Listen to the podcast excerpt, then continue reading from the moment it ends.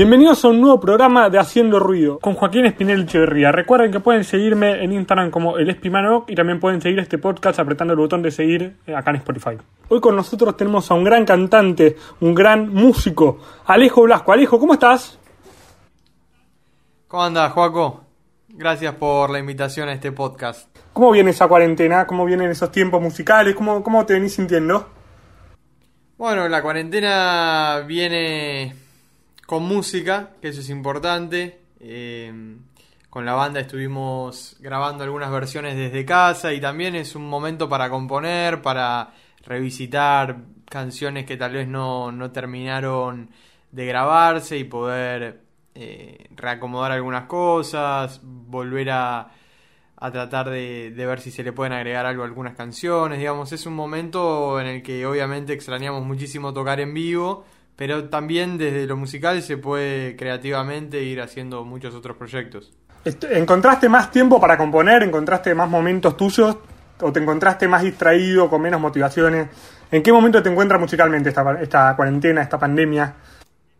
Mira, la pregunta es muy buena porque eh, en general, como te digo, no, no lo viví tanto como un momento para la composición, sino más bien para el remix ir a buscar cosas viejas que tenía decir, uh, esto puede enganchar con tal otra cosa, pero la composición, si bien siempre hay que buscarse los momentos, eh, no es que haya aflorado de una forma, eh, digamos, tremenda, pero me parece que es eso, ¿no? Hay, hay que buscar los momentos para componer y también proponérselo como no esperar solamente que llegue la inspiración, sino también sentarse a, trabajar sobre las canciones. Con esto de la inspiración, quizás estás más encerrado en tu casa, salís menos a la vida y te encontrás con menos situaciones tuyas cotidianas que capaz antes te inspiraban. ¿Te sentís que te falta inspiración porque te falta como salir y encontrarte y vivir cosas? ¿O, o nada, no, no, quizás no te sentiste inspirado por otra razón X?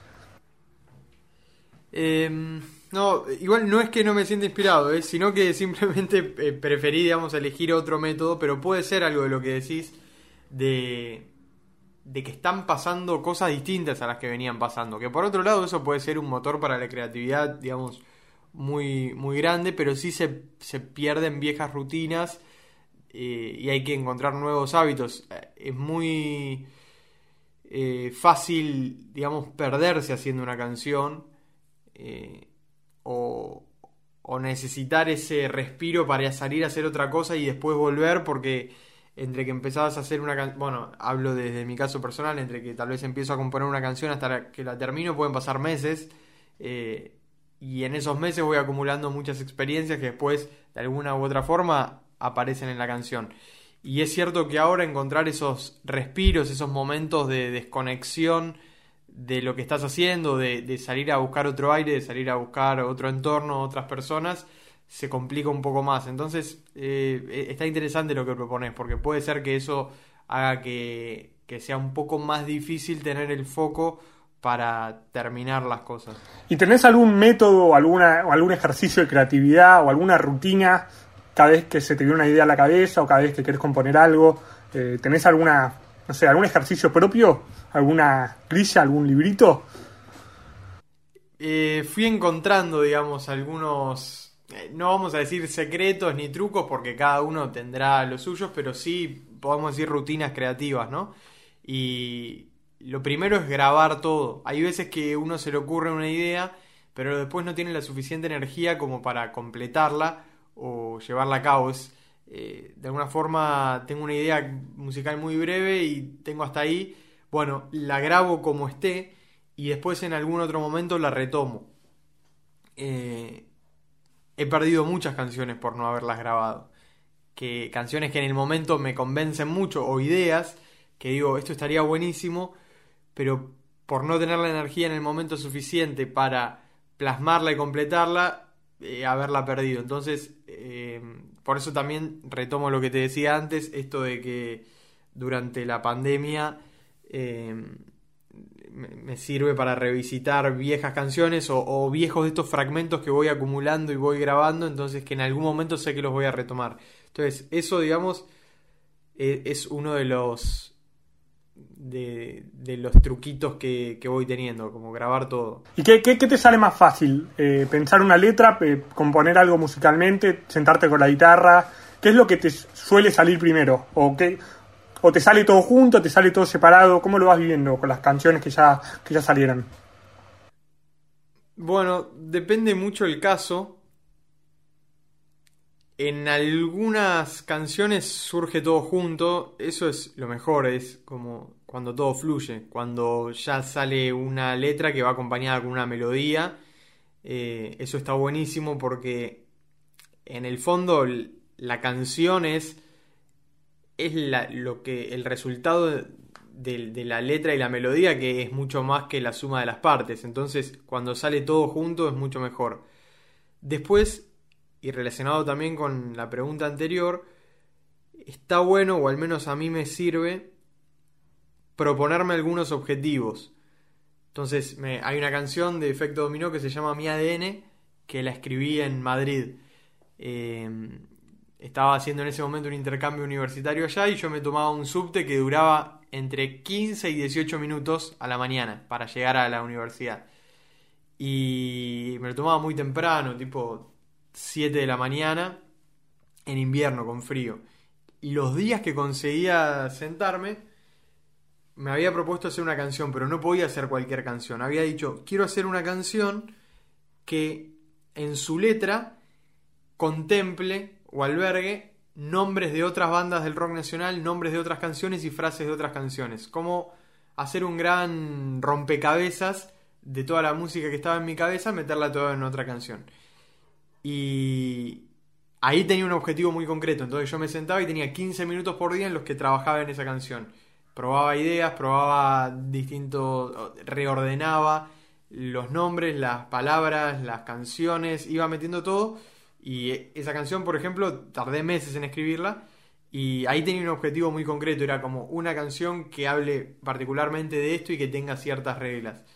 Porque en ese sentido, me parece que ponernos limitaciones puede aumentar la creatividad en lugar de eh, disminuirla. Como que te encauzás un poco. Claro, porque e-, es el famoso miedo de la hoja en blanco, ¿no? Si yo te doy una hoja en blanco y te digo escribí lo que quieras, es muy probable que no sepas qué escribir porque no sabes dónde em-, empezar. En, en cambio, si yo te digo escribí una historia que transcurra en Medio Oriente y que tenga solamente tres personajes, estoy seguro que en este momento tu cabeza ya está elucubrando distintos mundos. Que con la hoja en blanco. ¿Te pasó el miedo? ¿Te pasó el miedo de la hoja en blanco? Me pasó, me pasó eh, con muchas canciones que, que tal vez tienen un inicio y después digo, bueno, ¿y esta historia por dónde sigue? Y es muy difícil si vos no sabés qué querés comunicar, poder, poder hacerlo. Eh, ahí volvemos un poco a esto de lo espontáneo, lo, lo creativo, la inspiración. Eh, a mí me funciona mejor tener un rumbo, tener un personaje y que a ese personaje le vayan pasando cosas, tener una locación, tener un recuerdo, tener algo y que eso vaya evocando y vaya haciendo más fácil la selección de, de la melodía, de las palabras, de todo lo que hay que, seleccionar para hacer una canción. ¿Y qué, qué sentís? O sea, ¿o cuándo sentís que una canción está terminada? Hablamos con Juan Cruz en el podcast hace unos días, hace unos capítulos, y nos contaba que, que él sentía, había creado una canción que sentía que no tenía que ser perfecta esa canción, ¿no? Como que a veces uno se obsesiona con que la canción tiene que ser completa, o que sea perfecta, o que esté eh, de la forma que uno quiere. ¿Cómo, ¿Cómo te enfrentas vos o cómo sabes vos que una canción está terminada? ¿Cómo haces para no, no sentir que estás sobretrabajando una canción? es muy difícil hacer eso. En mi caso, agradezco muchísimo tener una banda a la cual le puedo presentar las canciones y de alguna forma que entre todos nos repartamos la carga que significa abandonar una canción. Abandonarla en el sentido de decir, listo, ya está completa. Eh, porque hacerlo de forma individual a veces puede ser una responsabilidad demasiado pesada, porque uno siempre va a tener la autoexigencia de, querer hacerla mejor o de no estar del todo conforme con, lo que hizo. En cambio, cuando eso ya es repartido y, cuatro cabezas tienen más ideas que una sola, eh, digamos, ya hay una base de la canción y, se diluye en ese momento un poco la responsabilidad de tener que tomar todas las decisiones. Y funciona todo mucho mejor. Entonces, ¿cuándo es el momento? Depende en cada caso, pero el momento lo sentís. Decís, ok, hasta acá. Y también es muy difícil tener que descartar canciones que, por lo menos a mí me pasa todo el tiempo, digamos, de las canciones que terminan estando en Spotify o sea, por cada una que, se puede escuchar de efecto dominó en Spotify, yo hice 100. Y esas 100 por distintas, son como los jugadores de fútbol que no llegan a primera. Y por distintas características no llegaron. Y en algún caso también decís, bueno, debería poder publicar muchas más canciones, aunque tal vez no esté del todo conforme con ellas. O sea, es un tema, me parece, al menos en, en mí y en efecto dominó, esto de hasta dónde vamos a querer publicar y hasta dónde no, me parece que es un tema que está bueno tenerlo presente. Ya entrando un poco en, lo que es efecto dominó, vamos a ir hablando un poco de lo que es la banda, las canciones que tienen. Eh, pero quiero retomar algo antes que dijiste recién, que es esto de presentar las canciones. Eh, ¿cómo, ¿cómo, es la dinámica de ustedes como banda? Efecto Dominó es una banda que tiene ya varios años de, carrera, por así decirlo, que ha publicado un montón de temas, está en Spotify, la pueden buscar, la pueden escuchar, son temas muy pegadizos. Eh, ¿cómo, ¿Cómo es ese proceso de presentar canciones? ¿Quiénes presentan canciones? ¿Cómo van definiendo? ¿Cómo es esa dinámica entre ustedes para eh, que una canción que... Somos cuatro integrantes en Efecto Dominó y la banda cumple este 2020 10 años.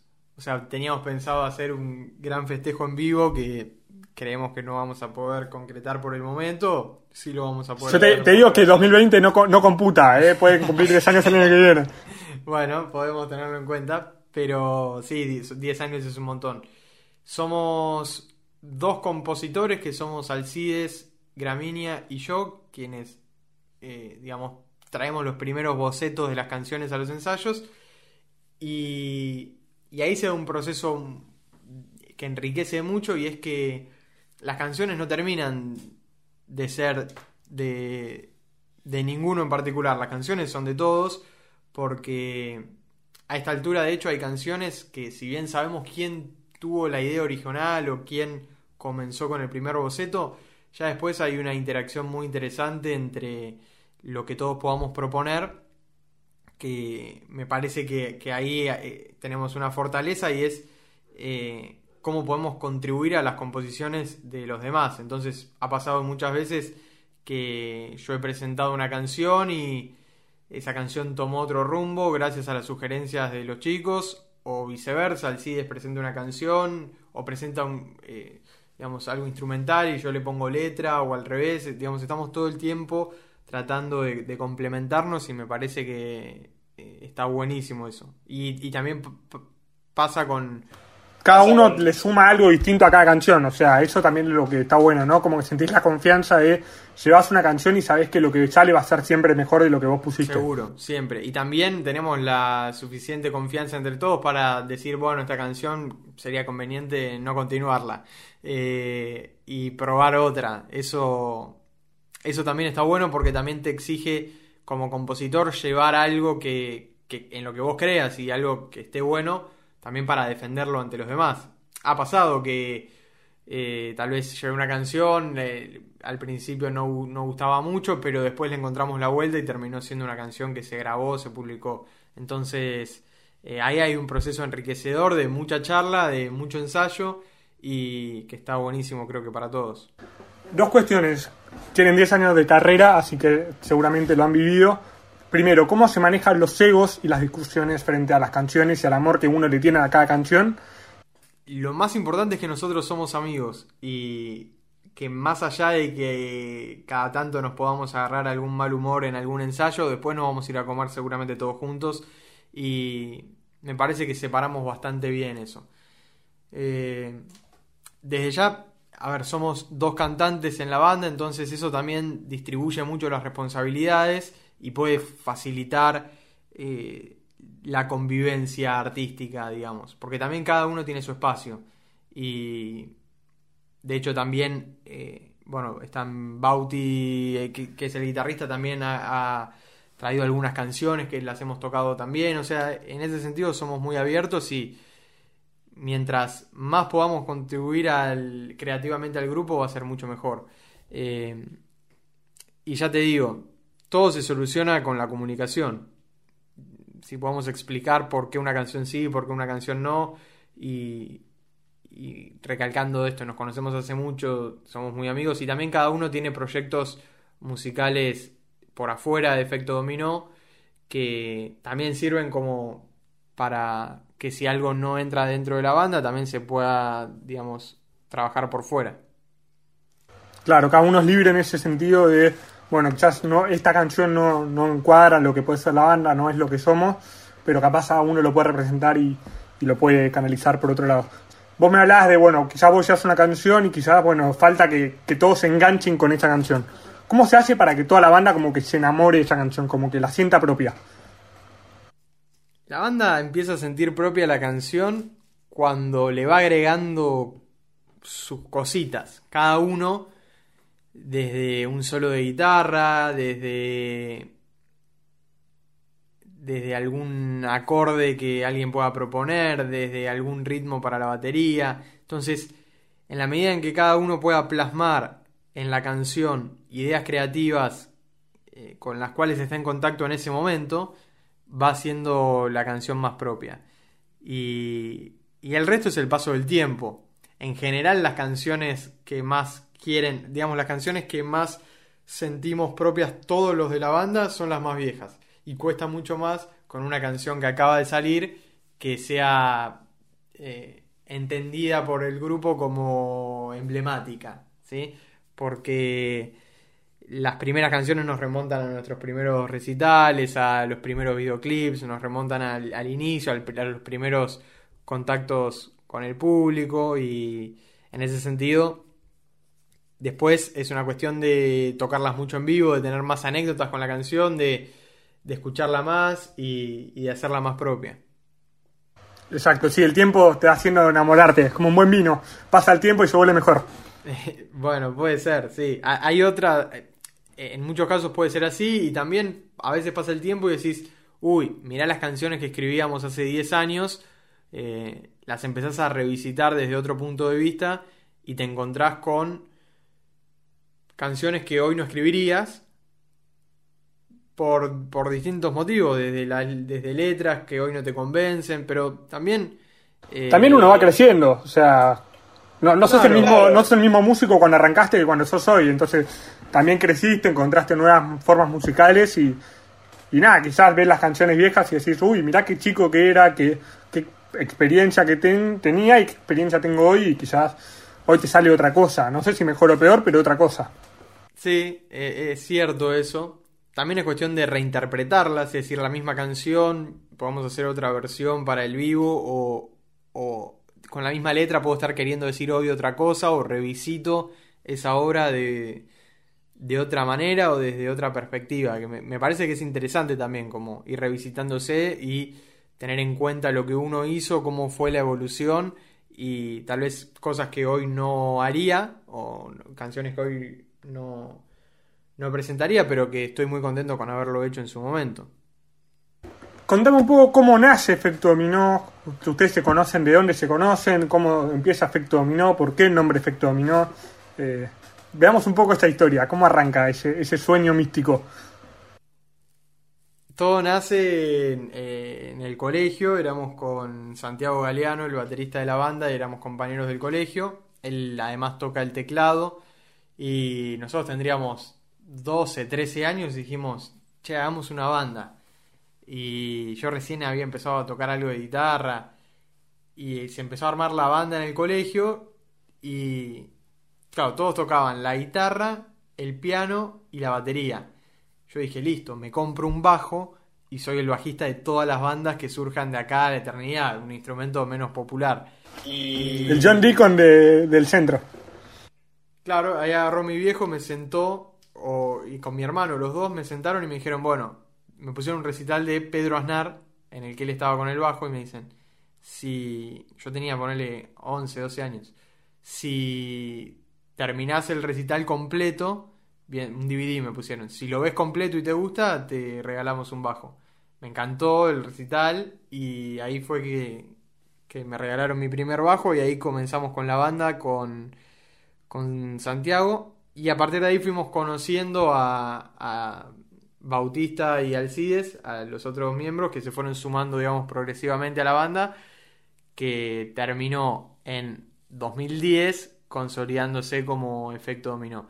Y el nombre Efecto Dominó, eh, de alguna forma creemos que es lo que queremos buscar con nuestras canciones, ¿no? Que, que te puedan mover y que vos con esa canción puedas mover otra cosa y ese es el sentido, me parece, de todo.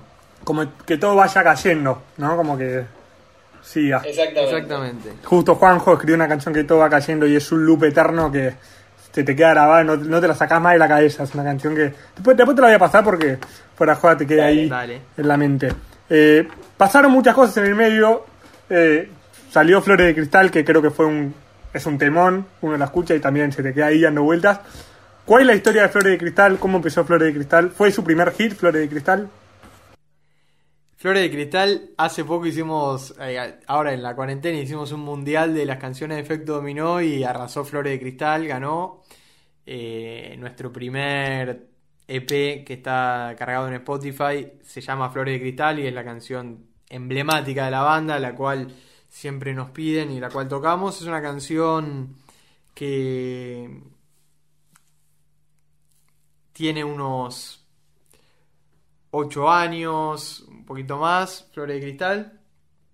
Y surgió con un riff de guitarra. A ver, tengo una guitarra acá a mano. Vamos a tener en vivo el riff de Flores de Cristal. Flores de Cristal surge con ¿Un riff tuyo?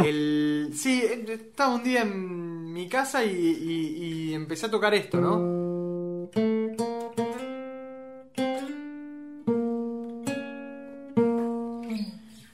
Ahora, de ahí llevarlo a una canción es medio difícil porque no había nada, era solamente eso, me, me divirtió en su momento y después salió el estribillo, qué sé yo, y todo confluye, en- me acuerdo que estaba en mi casa y llega Alcides, no sé si íbamos a comer, íbamos a hacer algo, che, y dijimos, bueno, esta canción listo, hay que cerrarla, y en ese momento eh, cerramos la letra, pero es una canción que, que tiene mucha fuerza, que me encanta, que, que representa muy bien una época, y, me parece que, que está buenísimo que, que la gente lo siga valorando. Es una canción que la volverías a reversionar con esto que hablamos de quizás hay canciones que no volvería a escribir o sí, es una de esas canciones que volverías a escribir. Sí, de hecho, en el- la última vez que tocamos en vivo, que fue a fines del año pasado, hicimos una versión en bossa nova de Flores de Cristal, porque tocamos en un, en un lugar acústico y estuvo muy buena esa versión en bossa nova, pero sí, digamos, es una canción que, me encanta cantar en vivo y que está buenísimo también la conexión que se genera con la gente cuando lo hacemos. Antes de olvidarme, porque seguramente es algo que, que me olvide, ¿qué proyectos tenían y, cómo están encarando esta cuarentena ustedes, los proyectos que tienen, que va a salir o tienen algo en mente online? Teníamos pensado festejar los, los 10 años con un recital.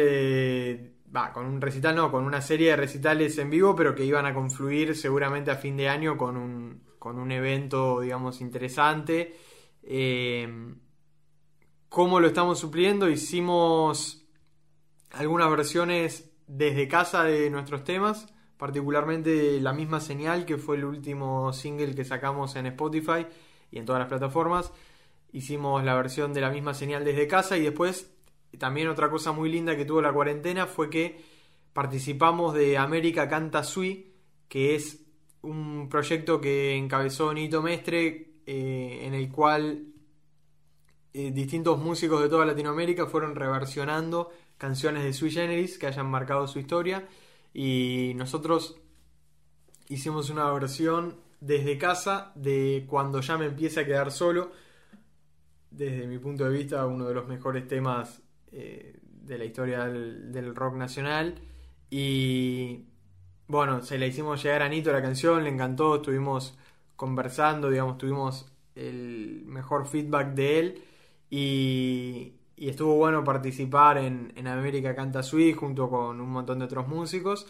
Eh, y bueno, seguimos grabando eh, versiones de canciones nuestras y versiones también de, temas conocidos, de covers que también han significado mucho para, para, la historia de la banda y que estamos muy contentos también de poder compartir en este momento. Perfecto, perfecto. Y bueno, a futuro, nada, uno es muy difícil planificar, pero como la, la, idea de todos los artistas, tocar en vivo de vuelta. Tocar en vivo de vuelta, volver al estudio a grabar, si bien nosotros tenemos armados estudios caseros en los cuales podemos grabar y publicar cosas en redes sociales y demás, nos gustaría volver al estudio para... Tenemos algunos temas que habían quedado pendientes del año pasado, habían quedado ahí en el tintero que ya están listos para grabar, así que nos debemos una, una visita al estudio para seguir sacando nueva música, que es lo que nos gusta hacer. Volviendo ahora de vuelta a las canciones de Efecto Dominó, eh, creo que ya lo hablamos, hay muchas canciones que se enmarcan en, hechos reales eh, o cosas que te han pasado. Eh, me llama la atención la canción El Fiscal, me parece que está bueno que hablemos un poco de la canción El Fiscal. ¿Cómo nace las ganas de escribir una canción sobre el fiscal? ¿Qué te motiva a hacerlo y cómo, cómo surgió? Esa canción surge en 2015, el título ya, digamos, marca una pauta de por dónde va la historia y mm, me surgió después de ver un programa de televisión en, en, donde me di cuenta... ¿De quién era el programa? ¿Te acordás o no? Era un programa de debate en el cual se trataba el, el caso mediático del momento y yo dije, acá no, no, importa tanto qué es lo que pasó, sino fíjate cómo la repercusión mediática o cómo la cobertura mediática que puede tener este caso va a hacer que las personas, independientemente de lo que pasó, crean una u otra cosa. Y ahí surgió la canción El Fiscal. Eh, esa es una canción en, en la cual Alcides hizo toda la parte de la música y yo escribí la letra. Me senté esa letra la escribí en unos 10 o 15 minutos, toda de una. Estaba bastante conmovido con lo que estaba pasando y bueno, yo soy licenciado en comunicación social, en ese momento estaba eh, estudiando en la carrera y era un poco replantearme qué estaba pasando con todo. De hecho, eh, la primera imagen que se me vino a la cabeza fue, termina ese programa de televisión y ¿qué pasa? Apagan las luces y cada uno se va eh, de hecho, ahí la, la, primera.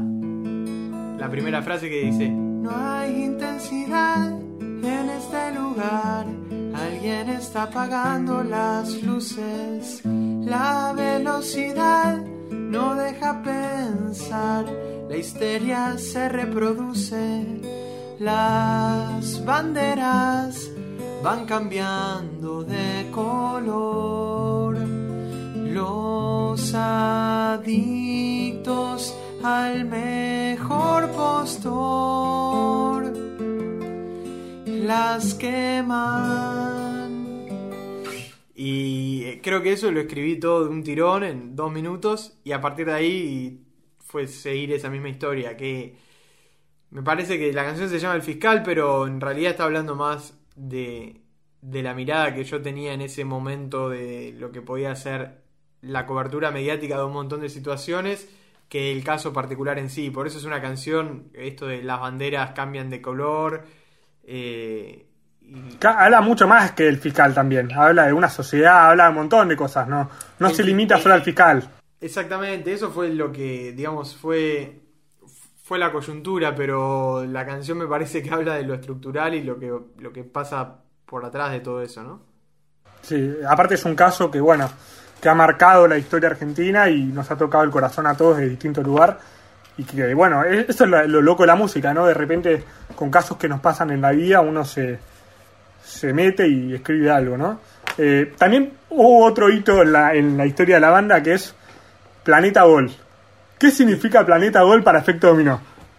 Histórico. Eso fue muy divertido, fue una alegría.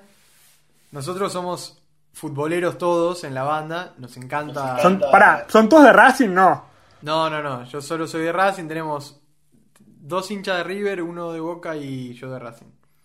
O sea, Pero vos, vos pero medías, vos medías en partido difícil, vos medías para que no haya quilombos. Claro, yo soy el mediador. Pero, digamos, el, el fútbol es muy importante en la historia de la banda. Siempre hemos cancelado ensayos por ir a jugar al fútbol contra otras bandas. Eh, Es decir, tiene una parte muy importante el fútbol. Y ¿Cancelaron algún ensayo para algún partido importante? Sí. No, o desde ya no se puede ensayar si alguno de Racing juega entre en general ensayamos los viernes.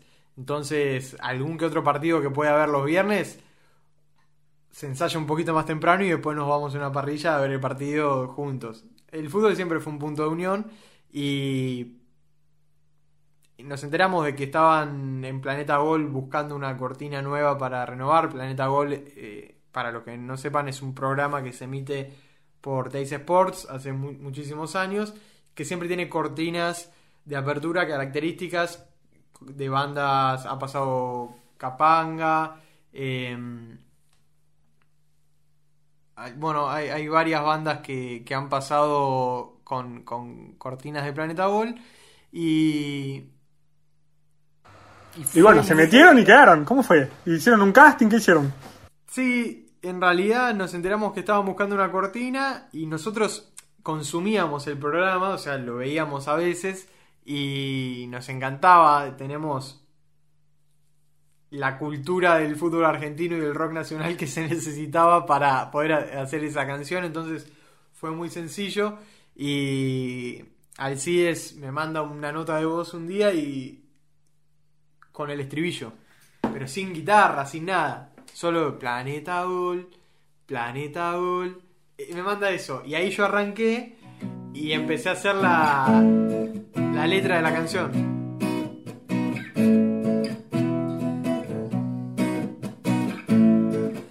Ya va a empezar. Deja el control. Ya está en el aire. Planeta Gol. No tengo esa cintura, pero tengo el rock and roll. No tengo la potencia de sacarme un marcador. No tengo esa cintura, pero tengo mi sillón que me transporta siempre a donde Planeta. Y empezamos a, tocar y armamos un video, o descargamos el video de la cortina anterior de Planeta Gol y lo pusimos sobre la canción que estábamos grabando para ver si tenía sintonía. Y pasó algo increíble, y es que decíamos, no, eh, no tengo esa cintura, pero tengo el rock and roll, y aparecía en la pantalla el mono Burgos. Y después decíamos, no tengo una platea, pero tengo mi sillón. Y aparecía un pibe que estaba solo en la platea alentando. Entonces nos dimos cuenta de que habíamos hecho algo que encajaba perfecto con, con la, la presentación que tenía el programa el año anterior. Y ahí lo ¿Cuánto, cuánto tiempo estuvo al aire la cortina de ustedes en La Planeta cortina Gol? estuvo el 2017. Ahí la, la mandamos y al toque nos llamaron los productores que les había encantado la, la cortina, que la querían usar y de hecho el primer programa del 2017, que fue en enero, ya abrimos con... abrió el programa con nuestra cortina y fue una alegría tremenda. Eh, de hecho nosotros no sabíamos que el programa arrancaba ese día fue en enero, ponele, y prendimos la tele y estaba y nos llamamos y dijimos, buenísimo, está sonando la cortina y fue espectacular, fue un lindo momento. Y después es una canción que también la hemos tocado en vivo porque tiene mucha fuerza y a la, a la- gente le gusta. Igual tuvieron algunos problemas con Teis Sports y con el tema de los derechos. ¿Qué experiencia, qué aprendizaje te llevas? Bueno, de, eso que, que les surgió a ustedes, con esos roces que pudieron haber tenido con, con Sports y, y bueno, el tema de derechos de autor, que es un tema muy importante para los músicos. Al final, se, digamos, se resolvió todo ese problema para bien, no, no, no hubo nada. Me parece que nos deja la experiencia de, de, que la música también es, es un laburo y que hay que saber defender ese laburo y hay que saber registrar las canciones y la propiedad intelectual que uno puede tener. Entonces, desde ese momento nos han hablado muchas otras bandas y muchos otros músicos en situaciones similares. Es una experiencia la de tener que pasar por Sadaic, registrar, eh, pelear por lo que es de uno, que, es interesante y que en algún momento nos tenía que pasar y eh, afortunadamente se resolvió todo para bien y, y te deja un aprendizaje de eso, bueno, nunca sabes cuándo o qué, canción la puede pegar, o entonces mejor tener, viste, todo protegido y, y también defender las obras que son de uno. Siguiendo con esto del deporte, crearon otra canción histórica que se llama La Otra Medalla. Necesitamos saber la historia de la otra medalla, porque aparte es una historia que nos toca a los dos, nosotros los dos conocemos al protagonista. Y bueno, ¿cómo surge la otra medalla? La otra medalla surge con Juaco tenemos un amigo que se llama Mateo Petinato, es esgrimista, y él se estaba yendo a competir a Pekín. ¿Unos Juegos Panamericanos eran? Me parece que eran unos Juegos, los Juegos Olímpicos Universitarios, alguna cosa así. Eh, pero él iba como representante de Argentina y quería hacer un documental de su experiencia de la Villa Olímpica y me, dijo que si quería hacer la cortina para abrir el documental. Y fue muy interesante porque vengo más del, del, mundo del fútbol y meterme en el mundo de la esgrima para escribir una canción fue un desafío, pero de vuelta, esto que te decía de que las limitaciones pueden contribuir a aumentar la creatividad, me parece que en ese caso fue así y ahí surgió la otra medalla eh, como un homenaje no solo a Mateo, sino a todos los deportistas que, que pelean por esa otra medalla, que es la medalla del competir, del esfuerzo, del estar presentes y en deportes que son tal vez reciben menos ayuda de parte de todos y el esfuerzo que tiene que poner el deportista individual es muy alto. Entonces esa es la otra medalla, ¿no? El, el, estribillo dice, puede, puede ganar la otra medalla y es a lo que también va el deportista, me parece, a ganar. Eh, la otra medalla, al final, ese documental, por distintas razones, nunca salió y la otra medalla la tomamos con efecto dominó y es una canción que, queremos mucho y bueno, que Mateo también siempre se encarga de, de destacar. De hecho, en el Mundial hubo polémica porque Mateo quería que la otra medalla se ganara el título y bueno, Flores y Cristal es un rival muy difícil. Sí, era un militante, le decíamos, militaba, militaba la boleta de la otra medalla. Te llevaba los votos ahí, tucu tucu, a las urnas para ver si podía ganar. Exactamente. Pero bueno, sí, así como hay un montón de canciones de, efecto dominó que, que de vuelta las pueden escuchar en Spotify, se los recomiendo a full porque son de vuelta canciones muy pegadizas. Y valorar esto de la otra medalla, ¿no? Que quizás muchas veces como argentinos y como deportistas muchas veces criticamos a los futbolistas, por ejemplo, que salen segundos o que eh, salieron subcampeones del mundo, o, un montón de ejemplos. Eh, y está bueno valorar eso, ¿no? En el deporte, en la vida, ¿no? Todo el esfuerzo que uno hace, eh, nada, plasmado una canción que en este caso se llama La otra medalla, ¿no? Sí, está, está buenísimo y también desde nuestro lugar eh, está bueno componer música para, para, otras historias y donde los protagonistas no seamos nosotros, sino también sean otros, ¿no? Eh, decíamos con Mateo de que eh, los músicos a veces tiramos botellas al mar con canciones y de repente esas canciones alguien las agarra, las reempaqueta y las mete en otras botellas y, y quien recibe esa segunda botella ya no va a saber quién fue el primero que lo hizo. Entonces, me parece que también la música tiene mucho de contar historias y está buenísimo poder visibilizar y contar un montón de historias donde los protagonistas no seamos nosotros. Vamos a dejar un rato efecto dominó de lado y vamos a entrar en una sección que a mí me gusta mucho que se llama el es ping pong. Es ping pong. Me encanta. es como que está ahí, es, ping pong. Vamos a pimponear un poco eh, algunas cosas de la, de la, vida de Alejo, quizás eh, simples. Y vamos a empezar con una pregunta musical. ¿Los Beatles o Queen? ¿Y por qué? Los Beatles, en este momento quienes están escuchando no pueden ver la conversación que estamos teniendo por videollamada, pero tengo un cuadro de los Beatles en mis espaldas. Eh, es, una mar- es una banda que, Una marca, ibas a decir, ahí casi. bueno, es que es una marca también. Es una, es una marca. Y, Y una de las marcas más valoradas del mundo. Eso me parece muy interesante. Además de que es una banda que me encanta, es una marca que estuvo muy bien comunicada, sigue estando muy bien comunicada. Está muy bien cuidada. Es una marca que, Está- que en el tiempo se mantuvo, o sea, tuvo altibajos, pero todos le tienen un respeto más o menos estable. Sí, están vigentes, escuchás la música, su música y todavía están vigentes. Queen es una banda que también me gusta mucho, pero me parece que los Beatles inventaron muchísimo de lo que se sigue haciendo y se sigue escuchando hoy.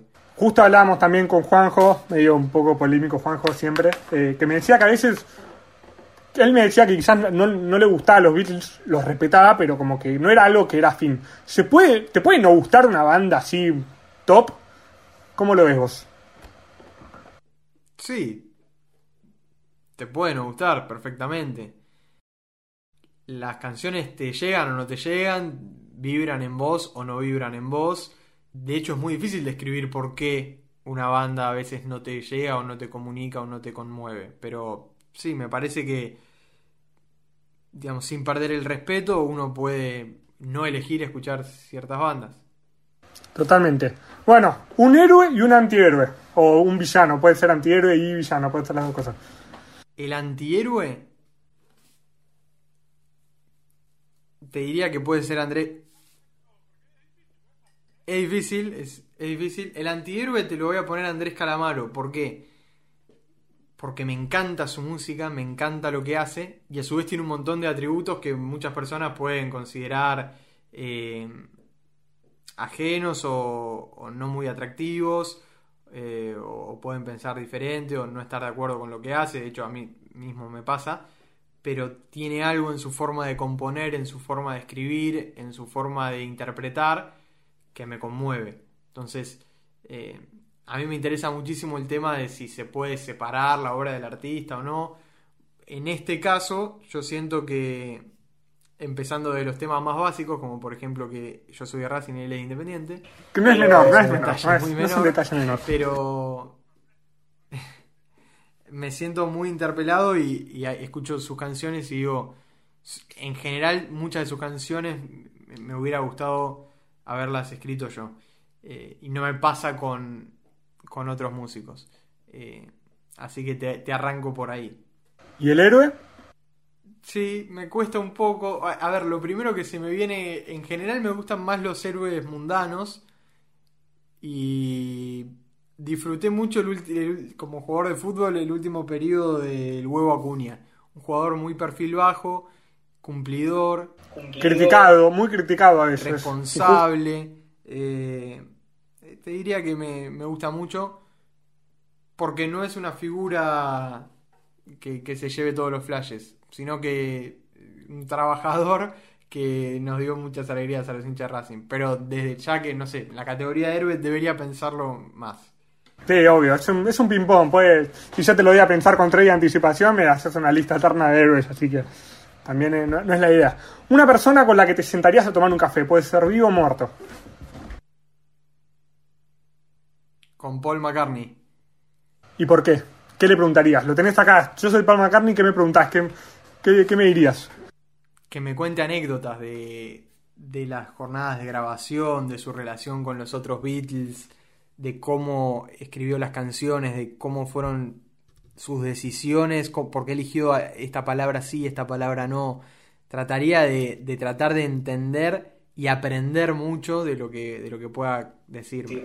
Ahí lo, lo exprimirías al máximo, tipo naranja en el exprimidor y que salga todo el jugo para, para sacarlo lo mejor. Una frase que te marcó. Qué bueno es este ping-pong, eh. Me lo, me lo- me lo tengo que llevar para la semana y... Tarea, tarea para el hogar, para las clases por Zoom. Tarea para el lugar. En vez de PDF es ping-pong te voy a mandar. Bueno, eh, ayer vi una película, va- vamos a ir a lo que más cerca, el Big Lebowski, una película de los hermanos Cohen, que, eh, digamos, la, la repasé ayer.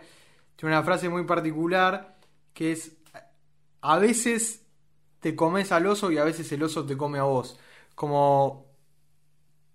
Es una frase que representa que hay que entender que no siempre podemos ganar y no siempre puede salir todo bien y convivir con, con la derrota, convivir con aquellos momentos en los cuales las cosas no salen. Eh, también tendría que estar un mes para pensar la frase. En general no soy muy de, por ejemplo, nunca me tatuaría una frase, no, no soy de casarme con nada, pero te, digo la, primera que se me ocurre ahora. Vamos a cerrar con la, última pregunta de Alex Ping que es, si tuvieras que telonear, telonear a alguna banda o alguna persona de la música, ¿quién sería y por qué? Hay una banda que me gusta mucho, una banda argentina que se llama Don Adams, que, que me encanta y, y que fue la banda que marcó mi adolescencia junto con la de muchos de mis amigos. Entonces significa mucho para nosotros, más allá de su música que nos gusta mucho, pero son esas bandas, viste, que te marcaron en tu adolescencia, que escuchabas 17 veces por día las canciones y era lo único que pensabas durante algún tiempo. Bueno, sería como una forma de conectarme con de nuevo con mi adolescencia, eh, estar ahí. Eh, así que eh, estaría bueno y lo, pienso por ese lado. Vamos a ir cerrando porque ya son las 4 y estamos viendo la, Champions, que la Champions nos pisa por atrás. Nos pisa por atrás la Champions, a ir cerrando un poco esta entrevista porque estamos los dos que queremos ver qué pasa con el, con el Barcelona de Messi, con el Chelsea y el Bayern. Así que vamos a acelerar. Y las últimas preguntas ya sí sobre, sobre efecto dominó. Estuve buscando ahí en Google y vi que no están las letras publicadas en ningún lado y no están los acordes publicados en ningún lado. ¿Es un proyecto de la banda publicarlos en algún lugar? Lo estuvimos pensando y deberíamos hacerlo. Nos estás dando una tarea que es interesante porque me parece que eso ayuda mucho también a que otras personas puedan interpretar. A nosotros nos encanta que hagan versiones de nuestras canciones, no tenemos ningún problema con eso. Y nos estás dando un, buen objetivo para que nos pongamos mientras dure esta cuarentena. Es un lindo proyecto eh, poner acordes y, letras. Yo porque viste, viste que yo no escucho nada, entonces me puse a escuchar las canciones y la mitad de las cosas no entendía qué decía, viste, capaz te invento una canción, te quería traer una frase de una canción y no te quería inventar, viste, capaz te, tiro Alejo Crack y eh, al final no decía Alejo Crack, viste, decía Alejo Fuma Crack, me había comido una palabra, entonces... Está bueno, es una buena idea. Y sí, ya para cerrar, ¿cuál es el futuro de la banda? ¿Qué se viene? ¿Qué proyectos tienen? ¿A qué aspiran? ¿A dónde quieren llegar? El proyecto de la banda es seguir tocando, seguir componiendo, seguir seguir expresándonos a, a, través de la música. Me parece que eso es lo más importante. En la medida en que nosotros podamos seguir siendo auténticos y seguir encontrando en la música un medio para la expresión y para la comunicación, seguramente la banda va a crecer y seguramente muchas más personas van a acercarse a escuchar Efecto Dominó. De nada, de nada serviría ponernos objetivos que no dependan exclusivamente de nosotros, como eh, tocar en tal lado, llegar tanta gente, no. Mientras nosotros podamos hacer música que sea auténtica, que nos represente y que nos permita expresarnos, seguramente la banda va a encontrar su lugar y va a seguir creciendo. Las dos últimas preguntas. ¿Qué canción te gustaría que la gente cante tipo ahí a vos, tipo el cilindro Avellaneda lleno de gente y que canten esa canción tuya? Esa es la primera pregunta. Y creo que por las características Flores de Cristal, porque tiene un coro que es muy cantable entonces, y un estribillo con mucha fuerza también, entonces me parece que es la que más se podrían aprender la, ese cilindro de Avellaneda. Y lo otro, ¿te gustaría, no sé, pegar el gitazo y vivir de la música? ¿Es el sueño de la banda o ustedes lo ven más como un hobby o como un lugar de expresión, un canal de, no sé, de, expresar su, su arte? ¿Cómo lo viven? No diría que es un hobby, tampoco diría que es un sueño, porque es una realidad de efecto dominó. Como te decía, también nosotros podemos encontrar canales creativos más allá de efecto dominó y con la música. Em, particularmente, Alcides y yo tenemos un proyecto que es Tu Melodía, en el cual componemos jingles, distintas piezas de música publicitaria. Entonces, siempre estamos trabajando con la música y, eso nos gusta mucho. Em, desde ya que es lindo que las que, más personas conozcan nuestra música y la escuchen. Así que sí, sería, sería muy lindo. También se necesitan un montón de. eh, una dedicación eh, casi completa para que eso ocurra. Y somos conscientes de eso y estamos muy contentos también con el, con el lugar que ocupamos y con la calidad de nuestra música y con lo que estamos ofreciendo. Pero si, si en el futuro se diera que la música te da un rédito suficiente para vivir, ¿te dedicarías a la música 100%? ¿O te gusta tener como otra pata que no sea musical y trabajar en la facultad o en lo que... Bueno, trabajo, trabajo bastante con sonido y particularmente con podcast y, y con radio. Entonces, sea música o no sea música, creo que el, sonido es lo que a mí me convoca y dentro del sonido hay muchísimas posibilidades y canales expresivos distintos. Entonces me veo siempre relacionado a un micrófono o, o al sonido o al audio, pero no necesariamente tiene que ser con la música. Y también encuentro fuera de la música un montón de, de otros intereses, el cine, la literatura, un montón de, de otros intereses que también la complementan. Entonces, eh, me gustaría seguir vinculado a la música, sí. Ahora tampoco sé si eh, me gustaría que la música abarcara todo mi mundo por completo. Lo mismo que cuando me preguntaban si de chiquito me gustaría ser jugador de fútbol, yo decía que no, porque no, no sería, no me divertiría jugar todos los días al fútbol. Si bien me encanta hacerlo, eh, tal vez al hacerlo todos los días y que eso sea tu medio de trabajo puede hacer que pierdas un poco de, de pasión. Entonces me gusta el lugar que ocupa la música hoy en mi vida. Nos perdimos un gran jugador, te digo, ¿eh? de selección. Te hubiéramos ido ahí a alentar, viste, de los pies de, la FC. Eh, bueno, sí, ya para cerrar, algo que le quiera decir a, a los que te escuchan y a los que se van a sumar ahora, de acá a los 30, 50 años más que va a tener la banda, ¿qué le dirías a tus fans, a los que se van a sumar, eh, bueno, escuchándote con, este- con el tiempo? Eh, eso, un espacio de agradecimientos. Les diría que en efecto dominó siempre van a encontrar un espacio para la intertextualidad, para encontrar referencias en nuestras canciones a películas, a series, a libros, a un montón de experiencias con las cuales ellos se van a sentir identificados en algún momento. Entonces, eh, todas las canciones que hacemos las hacemos de forma muy consciente, tratando de, de hacer lo mejor posible. Y, cada uno va a poder encontrar aquellos guiños que, quiere encontrar en las canciones de Efecto Dominó. Esto que hablábamos en Mi ADN, la otra medalla. Siempre hay una historia detrás de cada canción. Me parece que eso es lo más eh, importante que tiene Efecto Dominó. Y desde ya, a los que ya nos vienen escuchando hace tiempo, les agradecemos. Queremos volver a tocar en vivo con ellos. Y también invitar a, a todos los que escuchan este podcast a que se metan un ratito, escuchen Efecto Dominó y si les gusta también lo, lo puedan compartir. Efecto Dominó se encuentra en Spotify como Efecto Dominó, en, en Instagram, como es su Instagram. Efecto punto dominó. Pueden ir y seguirlos y chusmear un poco las cosas que vienen haciendo, escuchar todas las canciones. ¿Cuántas canciones tienen ya publicadas? Más de 20, ¿no? Sí. Sí, por ahí debemos andar. Por ahí debemos Así que no, no se queden con ganas si están ahí en sus casas, cocinando, estudiando, haciendo los PDFs por Zoom. Ponen un rato de efecto dominó de fondo y, y, y bueno, nada, los escuchan un rato.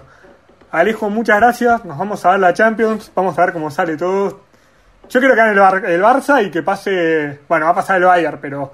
eh, es una Champions complicada. Esperemos, esperemos que no nos hayamos perdido ningún gol en estos 12 minutos que llevamos eh, sin verlo. No, sí, si nos perdimos algo de ya, mil perdones. Te lo perdiste vos, me lo perdí yo, así que ya nos ponemos a las repeticiones. Y bueno, nada, esto fue Haciendo Ruido y nos vemos la próxima.